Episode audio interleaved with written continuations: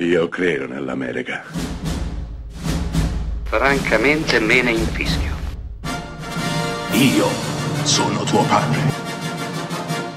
Anna Nishimasa. Rimetta a posto la candela. Rosa bella.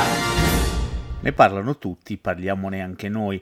La serie del momento si chiama The Squid Game. La trovate su Netflix ed è sudcoreana. Non solo, è sudcoreana con i sottotitoli, quindi è in lingua originale. Nonostante questa cosa possa sembrare ostica a tanti, la serie ha avuto un successo pazzesco anche nel nostro paese. Tantissima gente l'ha recuperata e amata.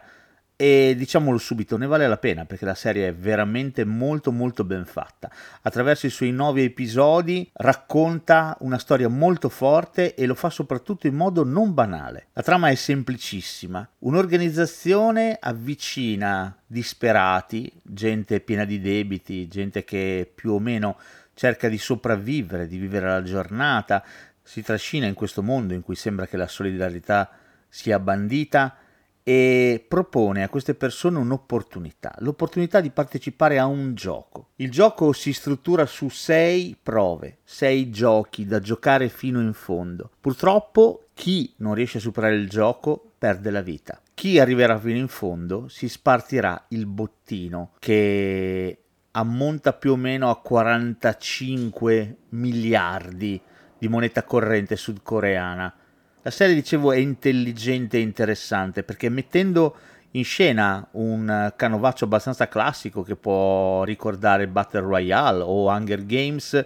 scarta e va da un'altra parte. Sì, perché i giochi hanno delle regole e i giocatori possono anche decidere di uscirne. Beh, è interessante vedere le logiche che si vanno a instaurare tra gli alleati, tra i rivali, tra i vari caratteri che emergono, giovani, anziani, mariti, mogli. The Squid Game non risparmia nessuno e in fin dei conti ci racconta la nostra società, il mondo in cui viviamo, le persone che ci circondano e che spesso non vediamo o facciamo finta di non vedere.